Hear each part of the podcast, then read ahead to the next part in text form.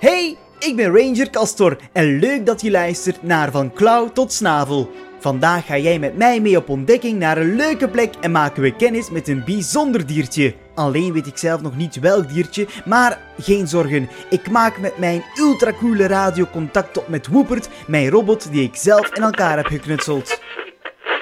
Hallo, Woepert, kun je mij horen? Jazeker, Castor, luid en duidelijk. Vertel eens, naar welk bijzonder dier mag ik vandaag op zoek gaan?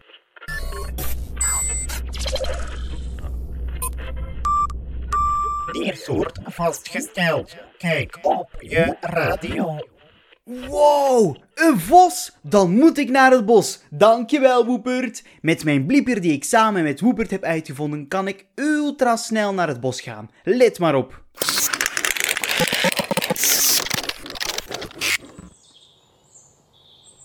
Ik moet hier in het bos echt wel op mijn hoede zijn voor die vos.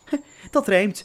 Wat als hij mijn verrekijker plots steelt? Zo'n sluw dier. Ik moet gewoon opletten naar een kleine hond met een roodbruine rug en flanken. De keel en de buik die zijn wit en ze hebben ook een lange roosbruine pluimstaart met vaak een witte eindpunt. Natuurlijk zijn die oren ook zo opvallend en ze zijn puntig en staan rechtop. Prachtig toch? Hier bij ons hoeven vossen niets te vrezen voor een gruwelijke dood van een vijand. Ze hebben hier helemaal geen dierlijke vijanden. Wel kunnen ziektes ervoor zorgen dat ze sterven. Niet zo prettig. Ook de mens draait helaas weer uit als de grootste vijand doordat vossen vaak worden aangereden.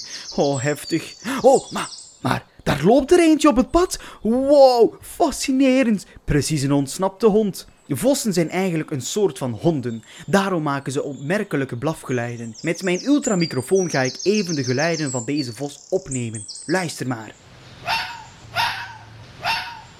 Oh, deze vos is waarschijnlijk op zoek naar eten. Ze eten immers enorm veel. Hij eet bijvoorbeeld ratten, konijnen en vogels, maar ook gewoon heerlijke bosvruchten en fruit. Je kunt dus begrijpen dat boeren niet zo'n grote fan zijn van vossen. Gelukkig lossen boeren dit op met speciale netten zodat de vos niet binnen kan glippen om eten te stelen. Wist je trouwens dat de vos heel slim is met zijn eten? Wanneer hij genoeg heeft gegeten, graaft hij een deel onder de grond. Zo hebben ze altijd een soort magazijn aan eten. Net als in de winkel. Slim toch? Ze eten ook zieke dieren en kadavers. Kadavers, dat zijn reeds overleden dieren.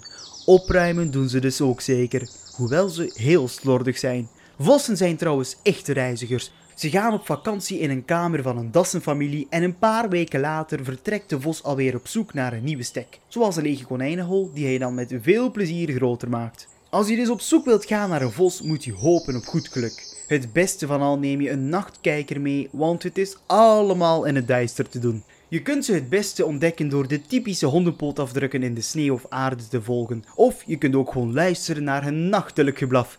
Oh ja, en gebruik je neus ook maar. Die sterke ranzige vossengeur ruik je van meters veraf. Trouwens, een vos vind je nog op veel meer plekken dan in het bos. Ze voelen zich op enorm veel plaatsen thuis, zelfs in de stad tot op het platteland.